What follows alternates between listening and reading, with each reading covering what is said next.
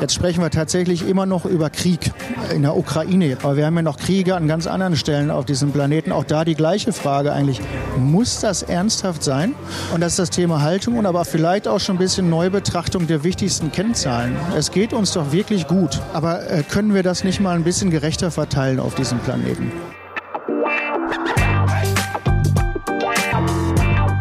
Die Wirtschaftsreporter. Der Podcast aus NRW.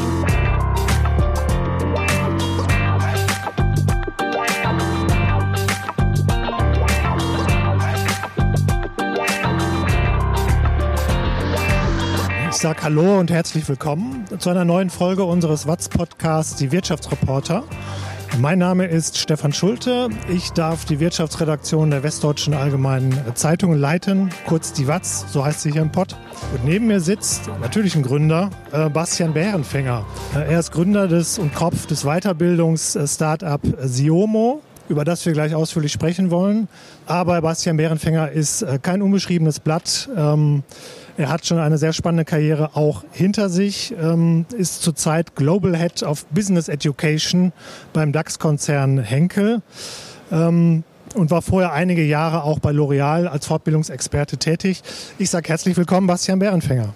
Ja, vielen Dank. Ich freue mich sehr, dass ich da sein darf. Wir freuen uns auch. Bevor wir beide jetzt loslegen, muss ich einmal für alle, die nicht hier in der Halle sind, sondern uns als Podcast an einem der nächsten Tage auf einem der Streamingdienste hören, vielleicht im Auto sitzen äh, oder gerade was kochen, sagen, wir sind hier nicht wie sonst im Studio oder was auch meist der Fall ist, daheim am PC und sprechen miteinander über Bildschirm, sondern wir sind tatsächlich äh, in echt auf dem Ruhr-Summit in der Jahrhunderthalle in Bochum. Das ist die größte Startup-Messe in Nordrhein-Westfalen und noch eine der größten. Und auch sie hat, wie so viele, zwei sehr schwere Jahre hinter sich. Ähm, vor zwei Jahren war es eine rein digitale Veranstaltung, letztes Jahr Hybrid. Die ist jetzt wieder Hybrid, aber mit deutlich mehr Menschen. Und ich muss schon sagen, das ist ein Satz, den ich eigentlich gar nicht mehr hören kann, aber es ist schon toll, wenn einfach auch Leute wieder zusammenkommen können, äh, so wie hier heute. Das macht schon einfach mehr Spaß, äh, wenn man sich wirklich begegnen kann. Das vorweg. So, jetzt wollen wir mit Bastian Bärenfänger sprechen. Darüber, was er früher so gemacht hat, was er heute so macht ähm, bei Henkel und was er künftig vorhat mit seinem Startup Siomo. Ähm, vor allem interessiert mich natürlich, warum er es für eine gute Zeit hält, ein Unternehmen zu gründen. Wir befinden uns immerhin in der mittlerweile längsten Krise seit 50 Jahren, ähm, die sich auch noch ausweiten kann zur längsten Krise äh, seit Ende des Zweiten Weltkriegs. Äh, wir alle hoffen, dass es nicht so kommt. Ähm, aber bevor wir über diese Dinge reden, möchte ich doch ein bisschen was auch über den Menschen, über die Person Bastian Bärenfänger erfahren. Äh, ganz einfache Frage oder auch die schwerste zu Beginn. Ähm, was sind Sie eigentlich für ein Typ? Ein Kopfmensch oder ein Bauchmensch? Oh, ich glaube, da kann ich relativ äh, direkt sagen Bauchmensch. Es gibt tatsächlich einige Leute, die ähm, behaupten, ich hätte eine relativ starke, ausgeprägte Intuition. Ähm, und dass das tatsächlich eins der, eine der wichtigsten oder äh, mächtigsten Eigenschaften auch gerade in der heutigen Zeit ist. Also das stellen wir auch bei Siomo eben fest. Ähm, manchmal sind die Themen heute so komplex, ähm, die ich zu durchdringen und zu beantworten habe, das ist manchmal schwer, das wirklich rational noch zu erfassen. Und da kommt eben tatsächlich sowas wie Intuition und vielleicht Bauchgefühl ähm, ins Spiel. Die Frage ist, äh, wann ist das jetzt ein gutes Bauchgefühl und äh, wann leitet mich das zu einer guten Entscheidung? Das kann man dann vielleicht wieder so ein bisschen rational äh, erfassen und angehen.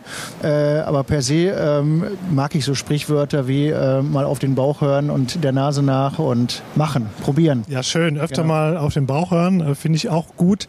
Vielleicht als Gegenmodell zur künstlichen Intelligenz, darüber sprechen Total. wir aber nachher. Ähm, so, Achtung, jetzt kommt ein Vorurteil. Bastian Bärenfänger, Ihr Ding ist ja die Fort- und Weiterbildung. Und ich habe so im Kopf, ja, das machen eigentlich Menschen, die als Kind in der Schule alles furchtbar fanden und da nicht so richtig Bock drauf hatten. Und dann, wenn sie groß sind, äh, mal zeigen wollen, wie es richtig geht. Aber auch auf keinen Fall zurück in das System Schule möchten. Treffer? Äh, bevor ich das beantworte, warum ist denn das ein Vorurteil? Wo kommt das denn her? Okay, ist also ein Urteil. ja, vielleicht ein Urteil. Aber, äh, also sagen wir mal so, also ein paar Fortbildungen ähm, machen wir ja auch mit als Journalisten und äh, da kommt oft dann im dritten Satz, was in der Schule alles falsch gemacht wurde und äh, was man aber jetzt neu lernen muss und warum man eigentlich ständig an sich arbeiten muss und viele Dinge von früher vergessen sollte. Deswegen sage ich das. Naja, es ist eine spannende Frage. Also äh, tatsächlich ist das so, ähm, dass ich relativ früh der der Meinung war, dass Schule jetzt nicht so mein Konzept ist, ehrlicherweise, und ähm, mich da andere Dinge interessiert haben. Ähm, vielleicht auch schon wieder per Intuition, ähm, keine Ahnung. In der, in der Rückbetrachtung würde ich das sogar fast sagen, dass ich ähm, der Meinung war, dass ich äh, vieles von dem, was wir da gemacht haben, ähm, vielleicht später nicht gebraucht habe. Ähm, das lag aber mitunter auch daran, dass ich irgendwie früh wusste, ich wollte was mit den Händen tun. Also ich äh, bin ja ursprünglich gelernter Friseurmeister, äh, bin also früh ins Handwerk irgendwie gestartet und habe da halt meine Passion irgendwie entdeckt. Ähm, und äh, von daher war der Fokus, glaube ich, irgendwie schnell ein anderer. Jetzt muss man natürlich noch sagen, jetzt hat sich die Welt äh, total verändert. Schulsystem vielleicht aber weniger. Also wir lernen ja heute in der Schule oder unterrichten dort immer noch Sachen, die irgendwie vor 20, 30 Jahren, als unser eins zur Schule ging, ähm, irgendwie interessant und relevant waren. Jetzt hat sich aber, wie gesagt, die oder Zeit auch total, nicht. Ne? Ja, oder auch nicht. Und jetzt hat sich die Zeit halt total verändert. Ähm, und es kann man schon fragen, ob das ähm, zeitgemäß ist. Das ist eine Geschichte. Auf der anderen Seite würde ich jetzt nicht ganz unterschreiben, äh, dass nur weil ich der Meinung war damals, äh, dass manche Dinge da nicht äh, Nummer eins Fokus für mich waren, ähm, dass ich heute versuche mit Siomo ähm, irgendwie zu zeigen, ähm, wie es besser geht oder anders sein könnte. Es sind andere Themen. Ähm, und ich glaube, dass die äh, Themen bei Siomo und hoffe, dass sie äh, sehr zeitgemäß sind und uns eben dabei helfen, wie wir heute bestmöglich miteinander sein können, um wirklich in ein gutes Handeln zu kommen. Mhm, da kommen wir bald zu. Ja. Ähm, Sie haben es angedeutet, Bastian Bärenfinger ist gelernter Friseur und nicht nur das, er hat auch seinen Meister gemacht ähm, in Dortmund, also ja. hier in der sympathischen Nachbarstadt. Und ähm, meine Frage jetzt wäre, wäre das dann aber nicht eigentlich der klassische Zeitpunkt gewesen, ähm, sich selbstständig zu machen? Einen eigenen Laden zu gründen. Ja, ich habe aber auch da, wie gesagt, immer so der Nase nachgefühlt. Ich habe meinen Meister relativ, also ich war super engagiert. Ich habe den, äh, den Job auch sehr geliebt. Es ist ein toller Job, ähm, wo sie sehr kreativ sein können, wo sie mit Menschen zu tun haben. Man äh, auch da direkt äh, die Liebe irgendwie entdeckt, ja, mit Menschen zu tun haben zu wollen. Ähm, und war immer sehr engagiert und auch sehr umtriebig und habe tatsächlich relativ früh meinen Meister gemacht. Ich war ähm, 23 Jahre alt oder jung und natürlich haben sie dann zu der Zeit auch die Gespräche irgendwie, Mensch, machst einen Meister und dann äh, machst dich selbstständig. Und damals war das auch noch klassischer irgendwie als junger Mann, jetzt machst du einen Salon auf und sowas. Hat mich aber nicht interessiert, weil ich war dann irgendwie der Meinung und dachte, hey, du kannst jetzt nicht mit 23 irgendwie einen Salon aufmachen und dann, dann bist du da und dann ist das das Ende der Story oder was. Und dann bin ich nach äh, London erstmal aufgebrochen und äh, habe mal so ein bisschen... Haben da einen Salon aufgemacht? Nee, da habe ich in einem Salon gearbeitet auch noch. Ähm, es war auch eine interessante Story damals, also so ein bisschen klassisch irgendwie One-Way-Ticket, Sporttasche dabei und dann ging das los. Was man im Studio so anzieht als Hairstylist? Ja, das war auch dabei. Die Scheren waren im Koffer. Ja, es war interessant. Also ich war klassisch äh, so zum Vorschneiden tatsächlich damals, auch bei ein paar großen Namen da in, in London. Also sie bewerben sich und dann fliegen sie darüber und dann schneiden sie tatsächlich vor und zeigen, was sie können. Und ähm, dann hört man hinterher nichts mehr. Das verläuft dann im Sand. Und dann hat irgendwie ein Kontakt, den ich da hatte, mal gesagt, naja, die wollen sehen, dass du hier bist. Die wollen, dass du rüberkommst und äh, dass man nicht irgendwie irgendwelche Verpflichtungen noch zu Hause hat oder sonst irgendwas. Naja, und so habe ich tatsächlich äh, die Tasche gepackt und bin äh, auf einem Dienstag, weiß ich noch genau, bin ja einfach mal rübergeflogen. Und es war tatsächlich so, ähm, ich war auch dann, also ein Vorschneiden und sowas hatte ich vorher organisiert.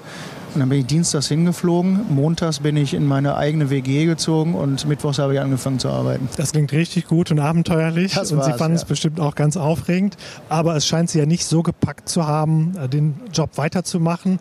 Wann haben Sie Ihren eigentlich erlernten Beruf denn verlassen und vor allem warum? Also aus London zurück äh, war das eine Thema, das zu verlassen. London ist halt einfach äh, super teuer und ist ein Abenteuer. Das können Sie sich dann vielleicht mal eine Zeit lang erlauben. Das hat man auch damals gemerkt. Ganz viele äh, Kollegen, die äh, mit im Salon waren, äh, lebten teilweise noch zu Hause und ähm, sie, sie, verdienen da in der Branche nicht äh, die Massen, ähm, um, das, um sich das da ewig leisten zu können. Das ist das eine Thema.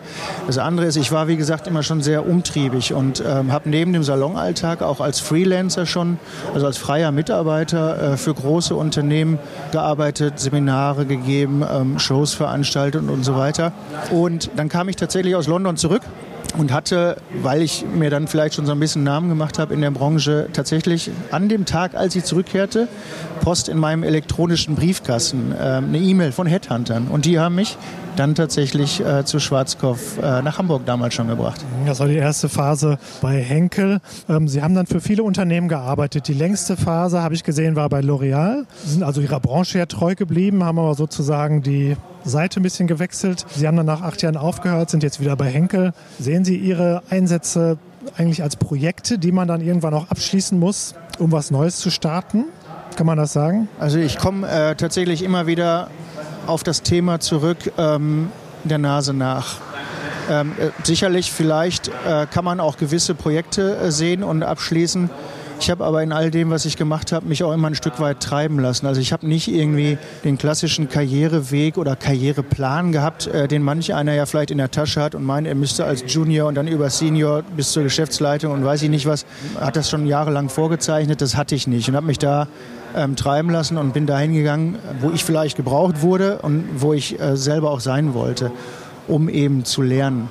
Ähm, das ist auch gerade, wenn man wechselt, vielleicht mal zwischendurch mitunter auch interessant. Also Sie haben ja äh, mitunter Themen wie Loyalität und muss ich jetzt 300 Jahre in einem Unternehmen bleiben oder sowas. Aber Sie haben natürlich ähm, die Möglichkeit, wenn Sie zwischendurch auch noch mal nach rechts oder links schauen, Sachen zu sehen und zu lernen, die Sie ähm, ansonsten in dem klassischen Hamsterrad, wo sie dann gefangen sind, eben nicht zu sehen. Und so haben sie hinterher auch vielleicht wieder neue Früchte, die sie mit an den Tisch bringen können.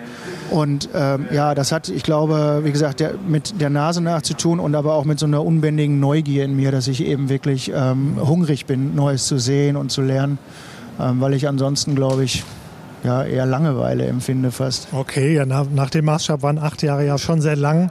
Gibt ja so die Faustregel, nach sieben Jahren spätestens sollte man den Job wechseln, äh, damit man mal was Neues, neuen Input hat. Ja, wobei die, äh, die acht Jahre auch sehr äh, umtriebig waren. Ähm, also ich habe da nicht acht Jahre einen und denselben Job gemacht, sondern auch eben verschiedene Themen ähm, in, in, verschiedenen Positionen, natürlich auch da ein Stück weit die, die Leiter geklettert, aber eben auch verschiedene Themen.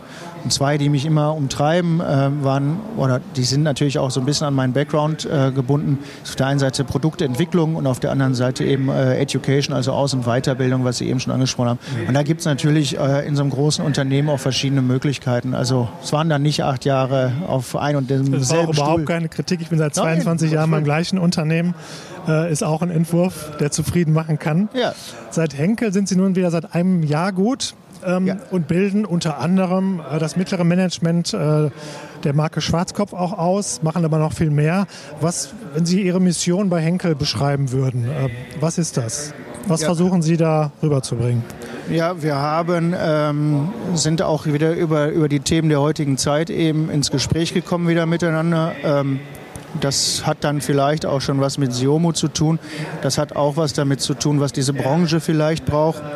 Mittleres Management haben Sie jetzt angesprochen auch, also eigentlich Führungskräfte aller Art, aber eben vor allem auch unsere Kunden, unsere Friseure, ähm, auch da natürlich Inhaber, ähm, Geschäftsführer, ähm, weil wir sehen, dass Education, also Aus- und Weiterbildung in der äh, Friseurindustrie, Konsumgüterindustrie in den letzten Jahren sehr eindimensional behaftet war. Das heißt, wir haben viel. Warum? Ähm, ich glaube, das ist einfach ähm, historisch ähm, so gewachsen. Das ist halt vom, vom äh, Konsumgüterhersteller stark auf äh, Produktanwendung, äh, Techniken, Technologien und sowas äh, fokussiert worden. Und jetzt merken wir aber in der heutigen Zeit eben, dass da auch noch mehr gebraucht wird. Also äh, wir müssen ähm, an die Themen ran, die tatsächlich aber auch alle möglichen Organisationen eigentlich umtreiben. Also wie ähm, orchestriere ich heute ein Business in dieser Zeit? Äh, wie eröffne ich? Wie ähm, äh, kalkuliere ich? Wie incentiviere ich? Wie plane ich Budgets? Aber auch eben Themen wie Teamführung. Wie finde ich die richtigen neuen Mitarbeiter? Wie binde ich die? Wie entwickle ich die? Marketing, äh, Nachhaltigkeitsthemen, Digitalisierung. Ähm, das sind Treiber, die, wie gesagt, in jeder Organisation im Moment greifen und es gibt da anscheinend ähm, Nachholbedarf, nicht nur Nachholbedarf, sondern auch eben die, die, ähm, den Anreiz, irgendwie sich der neuen Zeit und den neuen Gegebenheiten anzupassen. Und das, also nochmal sind wir bei Aus- und Weiterbildung auf solchen Themen, aber wenn wir das nochmal unter dem großen Mantel der, des Kulturwandels irgendwie auch verpacken, also dass wir von Industrialisierung Richtung Digitalisierung ähm, springen, dann sehen wir auf der einen Seite, dass das sehr, ein sehr komplexes Thema ist und ähm, auch dann in den Möglichkeiten, sich da weiterzubilden, sehr diffus angeboten wird. Also wie läuft das vielleicht in Organisationen oder auch in, in, in Salons und so weiter? Ja, wir müssen eigentlich was ein bisschen zum Thema Kultur machen. Ja, was machen wir denn da? Also vielleicht Silos aufbrechen sprechen, also müssen anders kollaborieren und dann treffen sich auf einmal Menschen. Ne? Dann müssen wir irgendwie an Interaktion, an Kommunikation und so weiter arbeiten. Also seit Sie da sind, interessiert sich Henkel auch für die Menschen in den Salons und die Kunden. Kann ich das so verstehen? Und früher hat man gesagt, hier sind unsere Produkte, ähm, so wendet man die an, ähm, so einmassieren und heute guckt man, läuft eigentlich der Laden und äh, hat, hat dieser Salon eine Perspektive, äh, zu der wir was beitragen können? Irgendwie so? Ja, ich glaube, dass Henkel sich äh, hoffentlich schon immer auch für Menschen interessiert hat. Ja, richtige Antwort. Ja, ja, natürlich. Ähm, aber wie gesagt, die Gegebenheiten sind anders. Einmal die, wie gesagt, Treiber, die wir heute haben, von Industrialisierung Richtung Digitalisierung, auch Nachhaltigkeitsthemen. Ähm, B, wir haben natürlich einen gewaltigen Wettbewerb da draußen. Und was macht dann noch den Unterschied? Weil natürlich gibt es eine ganze Menge Marken, die auch äh, gute Produkte anbieten. Und was macht dann noch den Unterschied?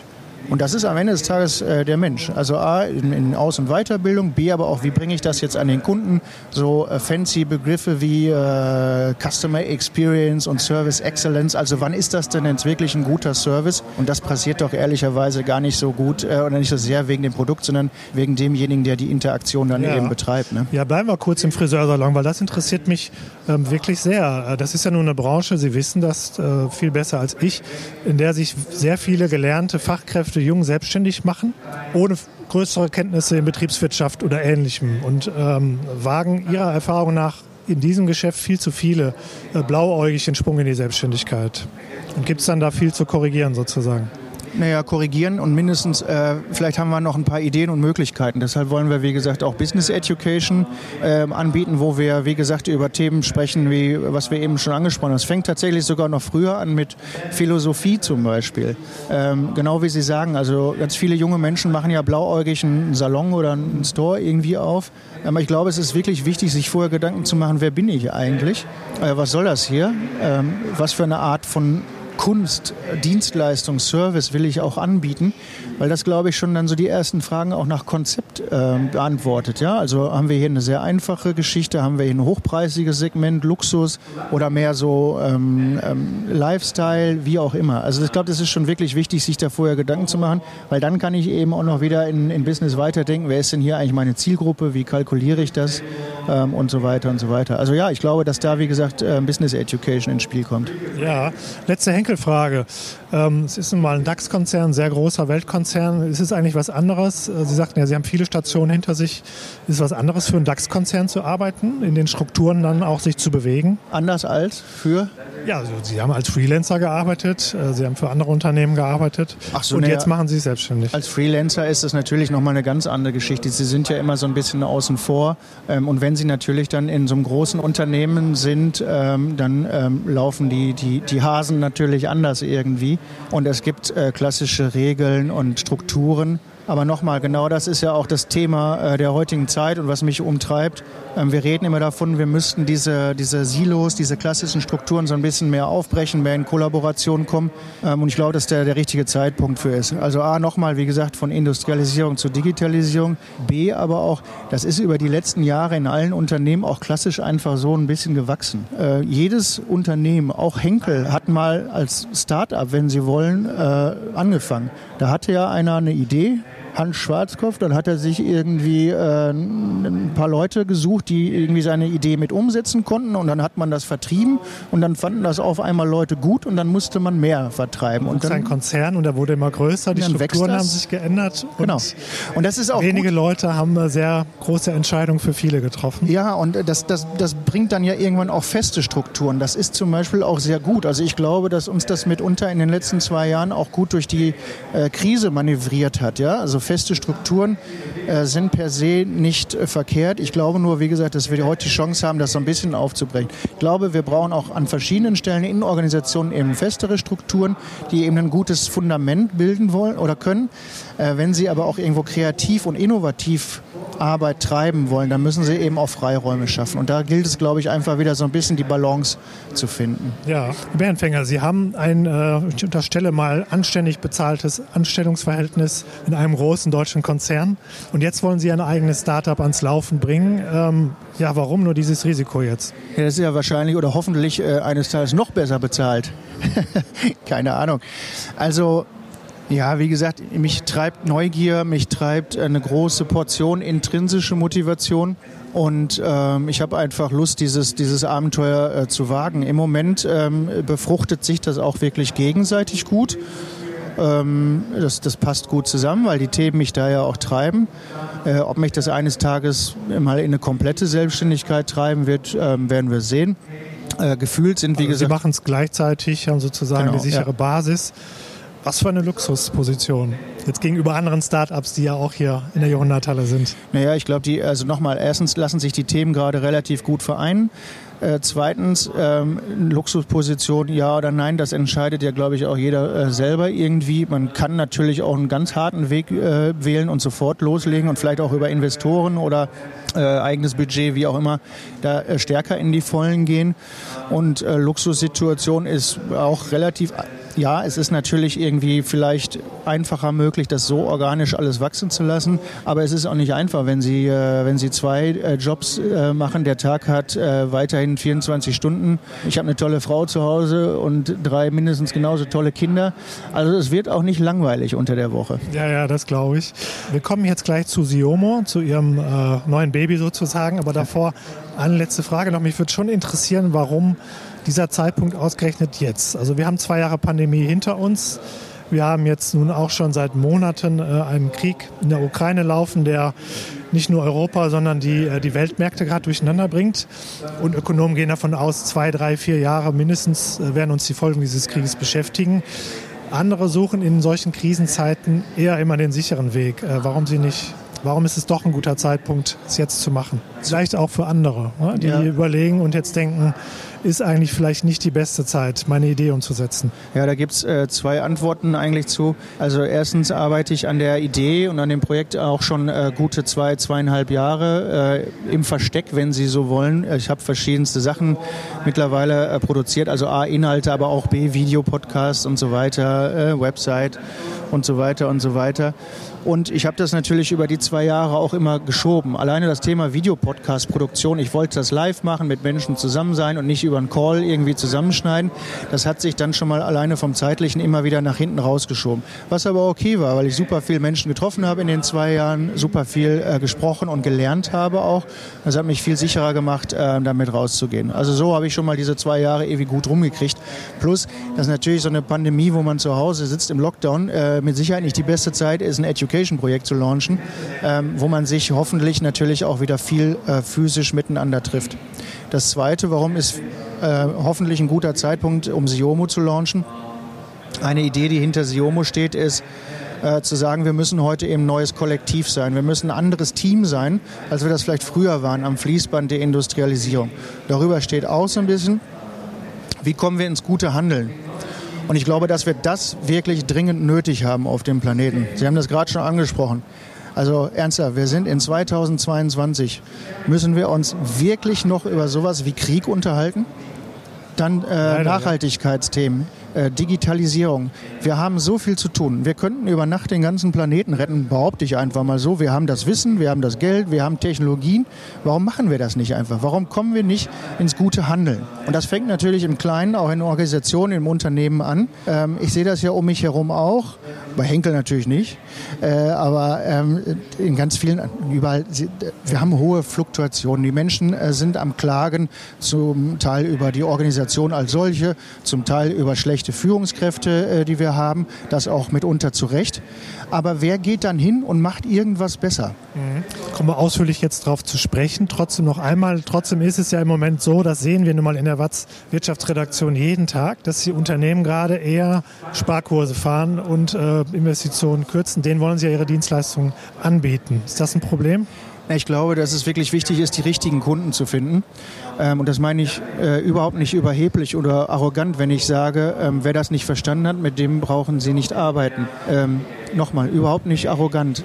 Aber wer nicht äh, äh, so ein bisschen auch den Riecher vielleicht, das Verständnis dafür hat, was ist jetzt gerade nötig in der Organisation zum Thema Kulturwandel und so weiter, das sind ja die, die hinterher sagen, ja, das war ja ganz nett, dass wir das hier gemacht haben, aber gebracht hat das auch nichts. Ja? Ähm, also das muss schon ernst genommen werden. Und das ist natürlich irgendwie der Trick und die Kunst, jetzt die Kunden ähm, zu identifizieren, die das ja, wie gesagt, verstanden haben oder schon den richtigen Riecher dafür haben und da in die Richtung auch eben investieren wollen. Und wir haben das ja, wir hören das ja an allen Ecken und Enden, ob das A, Kulturwandelthemen sind, Zusammenarbeit, äh, Fluktuation, Mitarbeiterzufriedenheit, aber auch Innovationsthemen, ja, wo, wo auch gerade Deutschland immer wieder in der, im Gespräch ist, äh, es geht hier innovationsfeindlich zu oder wir schaffen aktuell nicht genug Innovationen, um wettbewerbsfähig zu sein. Deshalb glaube ich schon, dass es eine richtige Zeit ist, das jetzt loszutreten, das Thema. Aber Sie brauchen natürlich die richtigen, ja. Okay, Bastian Bärenfänger. Ähm, Sie haben schon Namen in der Branche. Trotzdem machen wir jetzt mal einen spontanen Pitch als Einblocker in unserem Podcast. Und äh, Sie sagen uns bitte, äh, was ist, äh, was will Siomo? Was, ähm, was ist Ihre Dienstleistung, die Sie künftig verkaufen wollen? Also grundsätzlich ist Was ist neu? Ja, grundsätzlich ist es ein Education, also auch ein Aus- und Weiterbildungsprojekt, so wie wir gesagt haben. Und wir bezeichnen uns bei Siomo im Prinzip als das Kulturwandel-Kollektiv. Also wir wollen Kulturwandel aus einer Hand anbieten. Und das hat, wie gesagt, in allererster Linie damit zu tun, äh, dass wir Menschen befähigen, sich in dieser neuen Welt ähm, nicht nur zurechtzufinden, sondern sogar noch besser zu werden und äh, die Arbeit von morgen zu gestalten. Auf der anderen Seite ähm, sind, geht es aber nicht nur um Menschen. Der Fokus Nummer eins ist tatsächlich Mensch bei uns, aber eben auch das Thema Organisation, Strukturen bieten wir die Möglichkeit eben mit anzupacken, weil stellen Sie sich vor, jetzt sind die Menschen alle richtig gut drauf und die haben auch richtig Bock, gut zu handeln und dann sitzen die weiter in ihren alten Silos und in ihren Zellen und ähm, wir haben die alten politischen Spielchen in den Organisationen, ähm, dann geht mitunter natürlich auch nichts vorwärts. Und der dritte ähm, Pillar, den wir bei Siombo stark ähm, betreuen, ist das Thema Kommunikation. Also A, ich muss das natürlich irgendwie auch mal verständlich paketieren, dass Menschen verstehen, worüber reden wir heute, was haben wir wirklich für einen Wandel vor der Brust. Ähm, zweitens, äh, wie bringen wir das vielleicht auch mit der Gießkanne positiv gemeint komplett über die Organisation, um hier gemeinsam in eine Richtung zu marschieren. Also, Siomo, Kulturwandel, Kollektiv, alles aus einer Hand. Sehr gut. Gutes Handeln haben Sie jetzt häufiger angesprochen, klingt gut. Aber niemand wird ja erstmal von sich selbst sagen in den Führungsetagen, er handelt schlecht. Das heißt, meine Frage, wie bekommt man eigentlich äh, Menschen in Führungsetagen dazu, sich selbst zu hinterfragen und dann auch Unterstützung von außen zu holen? Ja, ich glaube, äh, die Antwort ist tatsächlich nicht so ganz einfach. Vielleicht kommen da auch äh, drei Punkte zusammen. Also wie schaffen wir gutes Handeln? Ein bisschen philosophisch vielleicht auch. Also fangen wir mal ganz philosophisch vorne an. Ich glaube tatsächlich, dass man alles irgendwie auf Liebe runterbrechen kann. Also Menschen tun Dinge aus Liebe irgendwie. Für sich selber oder auch noch ihre Familie, damit man äh, gut weiterkommt, sich ernähren kann, irgendwie äh, gut durchkommt. Also ich glaube, dass tatsächlich auch früher ähm, wenn es um Länderstreitigkeiten und also warum hat man das denn gemacht? Weil man den Wohlstand der Gemeinschaft da sichern wollte und so weiter. Ja, also ist ein bisschen weit ausgeholt. Also Menschen machen das äh, aus Liebe. Das ist natürlich in der heutigen Welt äh, gepaart mit einem etwas übersteuerten Individualismus, den wir in den letzten Jahren erlebt haben, manchmal auch äh, nicht so ganz einfach. Wir sind so gepolt, wir sind so sozialisiert in der Schule, fängt das an. Ähm, und heute sind wir am Ende dann irgendwann alle Superstars auf Instagram. Also da, wie gesagt, setzt dann ja vielleicht auch Aus- und Weiterbildung ein. Das geht dann auf den zweiten äh, Punkt auch. Wir müssen vielleicht irgendwie am Thema Mindset oder Haltung arbeiten. Also brauchen wir das alles noch? Wir haben ja eben gesagt, Länderstreitigkeiten. Jetzt sprechen wir tatsächlich immer noch über Krieg in der Ukraine. Jetzt ist der mal nah genug, dass wir uns aufregen können und Angst haben vielleicht sogar. Aber wir haben ja noch Kriege an ganz anderen Stellen auf diesem Planeten. Auch da die gleiche Frage eigentlich. Muss das ernsthaft sein? Und das ist das Thema Haltung und aber vielleicht auch schon ein bisschen Neubetrachtung der wichtigsten Kennzahlen. Es geht uns doch wirklich gut. Ist die Frage, kann man das irgendwie ein Stück weit umverteilen, wenn man so will? Also ich glaube, dass wir die Möglichkeit hätten, dass wir, wie gesagt, A, vielleicht Klima ähm, retten, dass wir Digitalisierung treiben und dass Menschen auf diesem Planeten tatsächlich aber alle zusammen gut leben könnten. Also muss ich diesen Stress treiben, den wir auf diesem Planeten treiben, muss ich höher, schneller, weiter durchdrehen lassen. Das hat, wie gesagt, in der Industrialisierung vielleicht mal funktioniert. Das hat uns auch zu starken Strukturen und auch zu einem guten Wohlstand irgendwie geführt. Aber ich glaube, wir haben heute Standards erreicht und die wollen wir natürlich auch halten.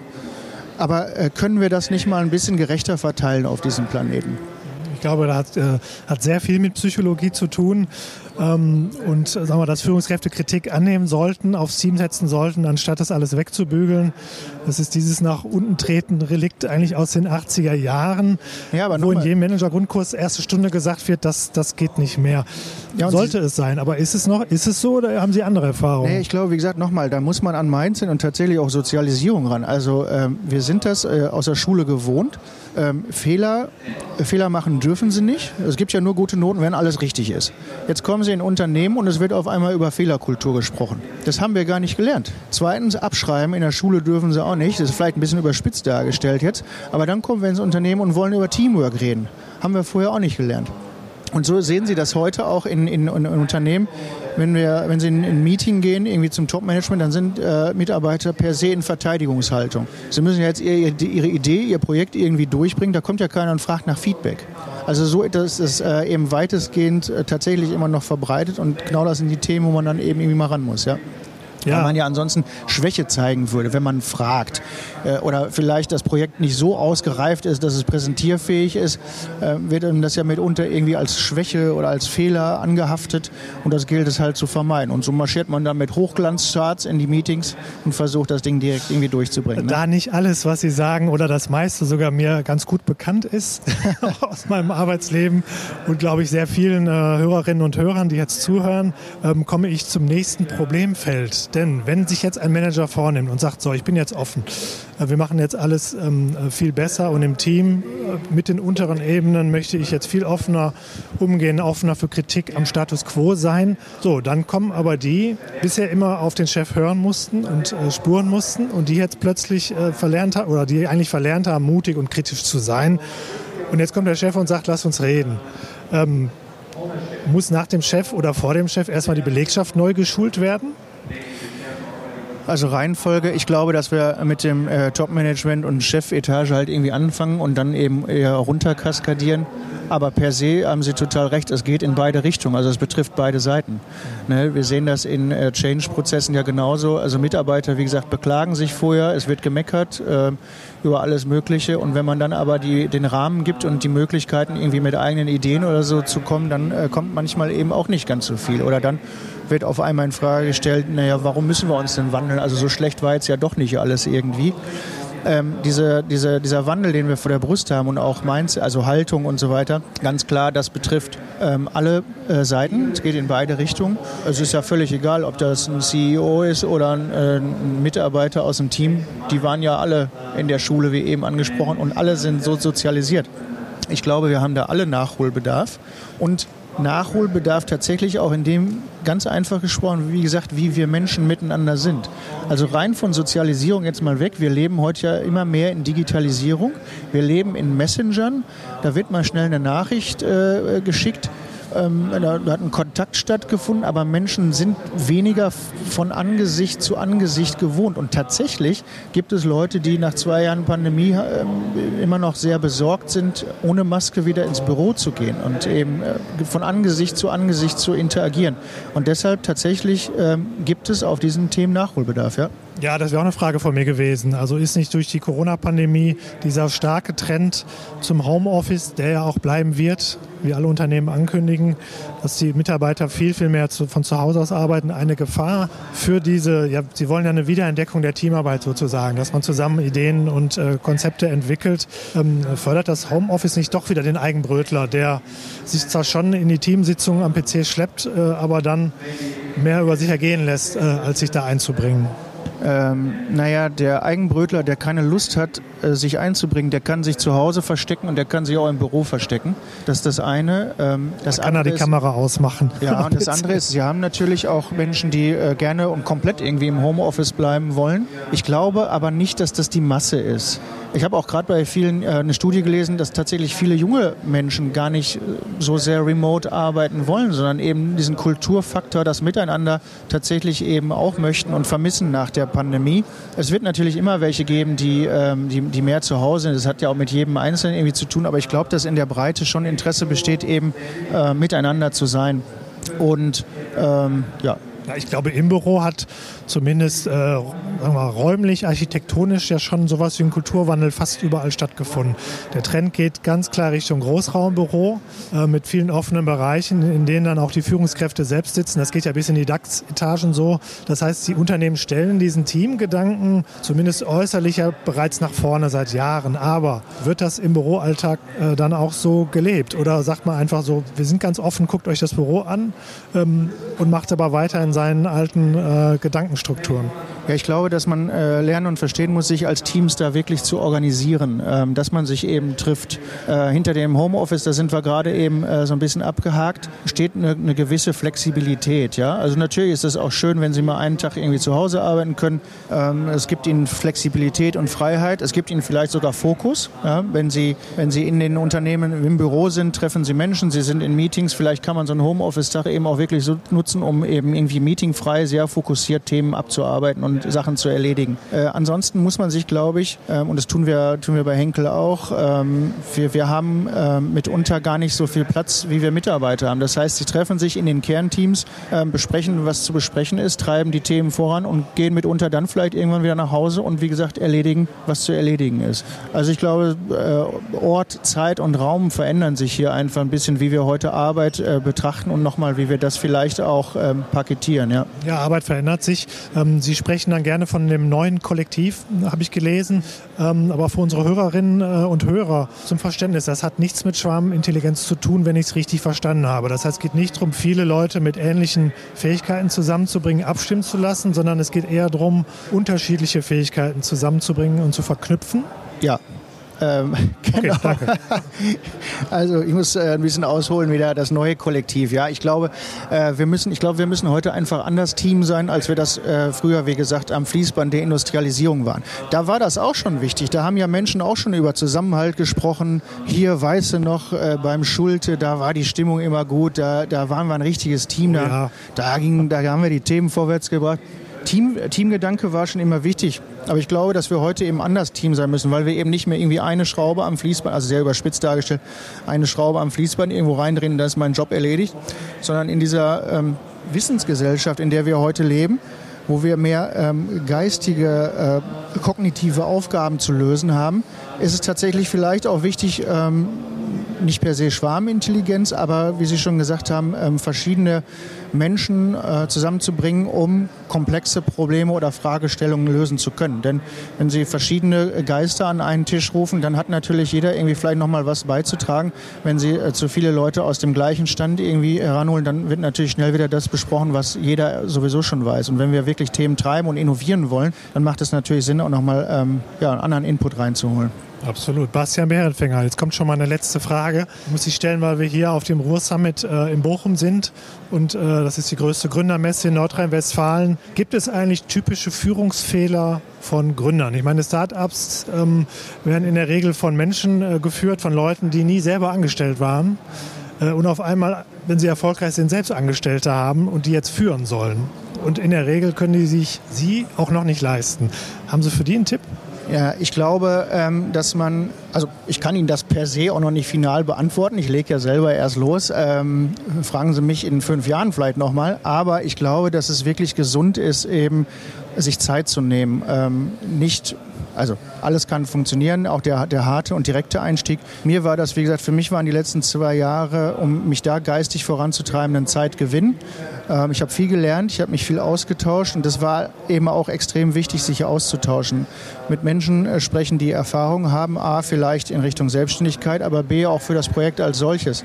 Also ich kann ja noch eine gute Idee haben, aber wenn das den Markt nicht interessiert, brauche ich das nicht machen. Deshalb ist es schon mal extrem wichtig, glaube ich, sich vorher ähm, ein Feedback äh, immer wieder einzuholen um das Thema, welches auch immer Sie treiben wollen, gesund und organisch wachsen lassen zu können. Ja. Okay, vielen Dank. Dann wünsche ich Ihnen einen guten Start mit Siomo. Ähm, und wenn Sie erfolgreich sind, seien Sie gut zu Ihren Angestellten, die Sie dann alle haben in Massen. Ähm, und sagt vielen Dank für das Gespräch, Bastian Behrenfeld. Ich werde es probieren. Vielen Dank, dass ich da sein durfte. Ja, und vielen Dank auch allen Hörerinnen und Hörern. Für euch. Äh, es gibt Applaus in der Jahrhunderthalle. Ähm, vielen Dank. Tosend. Äh, auch allen, die zugehört haben äh, in den kommenden Tagen in den Streamingdiensten. Wenn es euch gefallen hat, empfehlt unseren Podcast gerne weiter im Freundes-, Familien- oder Kolleginnenkreis. wir freuen uns auch über Feedback von euch. Könnt ihr, egal wo, über Apple Podcast, Spotify, auf allen Diensten oder auf unserer Homepage äh, watz.de gerne loswerden. Und ähm, wir stellen euch noch ein paar Texte zum Ruhrsummit, weil da haben wir einiges zu geschrieben, vor allem mein Kollege Frank Messing in die Show Notes, dass ihr ein bisschen was nachlesen könnt hierzu. Ja, und hört beim nächsten Mal wieder rein. Vielen Dank und tschüss. Ein Podcast der Watz.